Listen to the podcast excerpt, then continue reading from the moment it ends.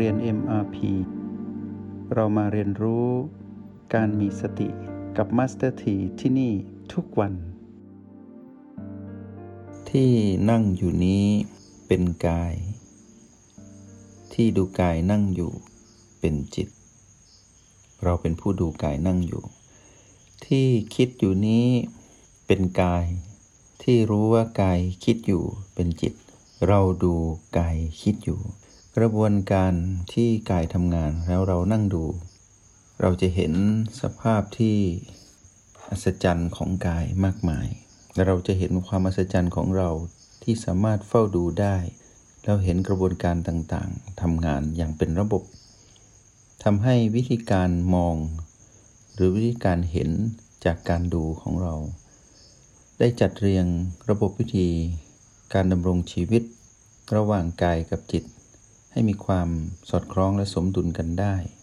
เป็นที่อัศจรรย์เหมือนกัน พลังแห่งสติได้ทำให้เกิดพฤติกรรมของเราก็คือจิต หลังจากที่เราเป็นผู้เฝ้าดูอยู่ที่โอแปดเข้าไปสัมผัสรู้จุดที่เป็นปัจจุบันทั้ง 9 ซึ่งเป็นรหัสแห่งสติ แล้วเราได้เห็นกระบวนการที่ตัณหานั้นทำงาน แล้วเรารู้ว่าตัณหานั้นใช้บริการ กายในการที่จะหลอกเราให้ไปเป็นเจ้าของ เสร็จแล้วก็ควบคุมเรา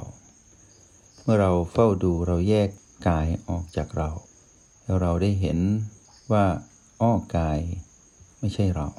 ชัดขึ้นเรื่อยๆ เราสามารถแยกอารมณ์ที่เป็นของตัณหา ที่พยายามปั่นเราออกจากเรา เพราะเราเป็นผู้ดูไม่ไปเป็นผู้เล่นร่วมทำให้ อารมณ์ที่เป็นมานนั้นก็หลุดจากเรา เราสามารถแยกความรู้สึกออกจากเราได้ด้วย ความรู้สึกในที่นี้หมายถึงความรู้สึกที่เป็นของมานก็เป็นเรื่องของมานเราไม่ไปร่วม ไม่ไปมีความรู้สึกเกินจริง เราก็สามารถแยกเราออกมา ว่าเราไม่ใช่ความรู้สึกนั้น เราไม่ใช่อารมณ์นั้น เราไม่ใช่กายนั้น ตามที่มันต้องการ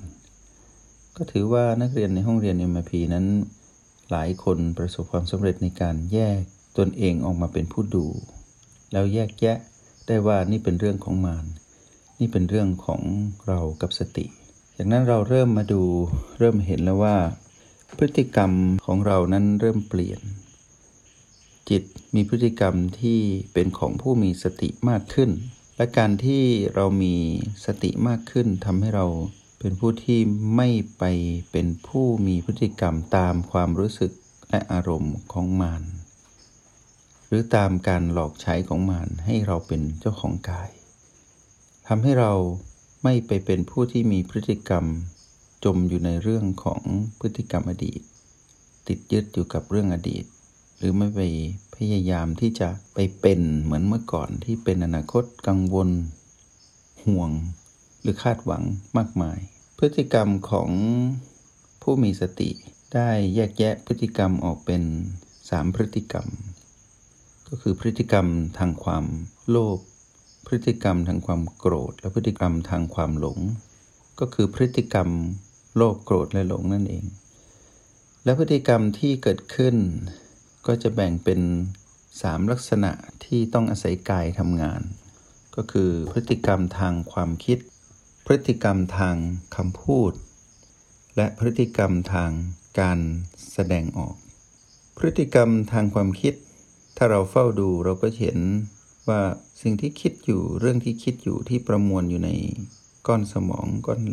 นี้ที่อยู่ในกระโหลกศีรษะของเรา มีความคิดมากมายเกิดขึ้น แต่เราเป็นผู้เฝ้าดู เราก็สามารถแยกออกว่าความคิดนั้น เป็นระบบที่เป็นกลาง ซึ่งเป็นเรื่องของกาย ที่ต้องมีความคิด ให้สังเกตว่าศพนั้นไม่มีความคิด กายมีชีวิตต้องมีความคิด ซึ่งเป็นเรื่องธรรมดา คราวนี้ตัวที่บังคับให้เกิดความคิดมากมาย กระตุ้นให้เราไปร่วมคิดด้วยเนี่ยก็คือเรื่องของมารทั้งหมด ถ้าเราเห็นความคิดที่เป็นอดีต หรือความคิดที่เป็นอนาคต แล้วเราปล่อยให้ความคิดนั้นเกิดขึ้นตั้งอยู่ดับไป เราจะไม่มีโอกาสที่จะไปร่วมคิดกับสิ่งเหล่านั้นเลย แต่เราจะเป็นผู้เฝ้าดูด้วยความเป็นอุเบกขาเป็นกลาง ตัวพฤติกรรมทางความคิดที่เกิดขึ้น ที่เป็นอำนาจของมันก็จะไม่สามารถครอบงำเราได้ เราก็ปล่อยให้ความคิดเป็นเรื่องของมารไป แต่เราเป็นผู้เฝ้าดู เราจะเห็นความคิดดีๆ ที่ไม่เกี่ยวกับมารผุดขึ้นมากมาย ความคิดนั่นแหละที่จะเป็นประโยชน์และจะนำไปสู่การเป็นพฤติกรรมของผู้มีสติ จากเดิมทีเราไปร่วมกับความคิดที่เป็นของมารที่มารแทรกเข้ามา แล้วเราก็คิดว่าความคิดนั้นถูก แต่จริงๆ ไม่ใช่เต็มไปด้วยโลภโกรธและหลงเต็มไปด้วยเรื่องราวของอดีตอนาคต พฤติกรรมของเราที่ไปนำไปสู่การคิด จึงเป็นพฤติกรรมของผู้ที่เป็นมาร แต่เมื่อเราแยกแยะออกว่านั่นเป็นเรื่องของคลื่นกระแสแห่งมารที่ปั่นผ่านความคิดมาเพื่อที่จะดึงเราเข้าไปเล่นร่วมหรือไปจัดการ ไปเป็นเจ้าของ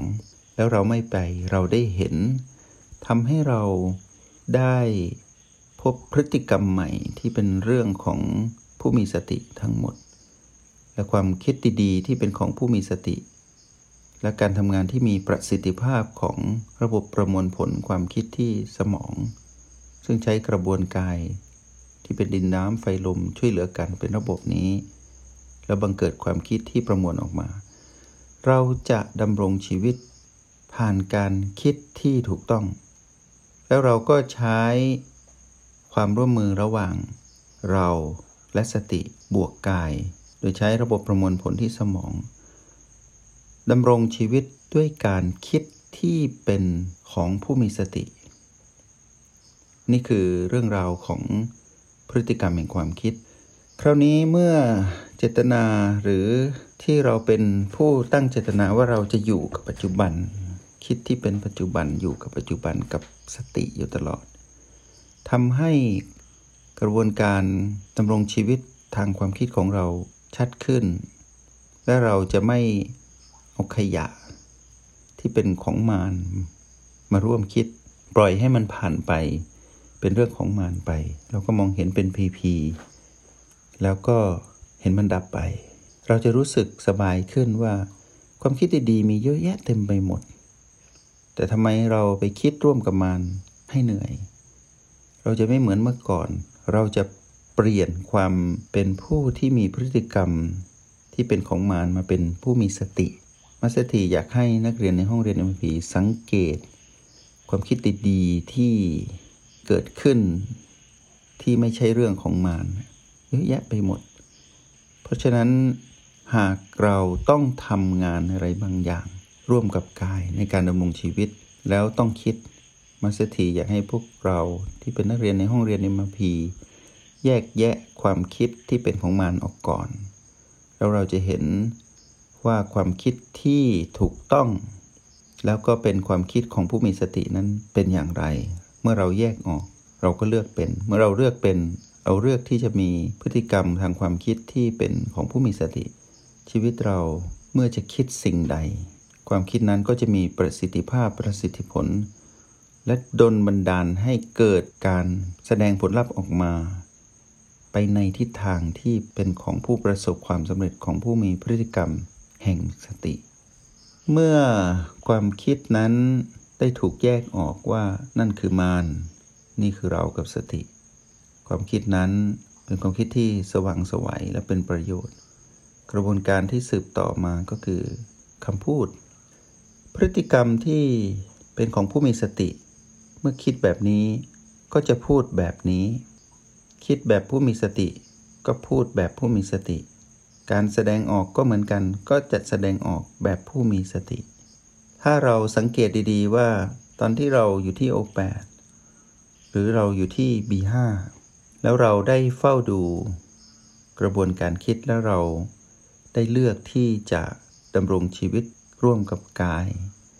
ผ่านความคิด ผ่านคำพูด และผ่านการแสดงออก ที่เป็นของพลังงานแห่งสติ ที่กำกับ เราและกาย ให้กลายเป็นชีวิตที่ดำรงไปด้วยการมีสติ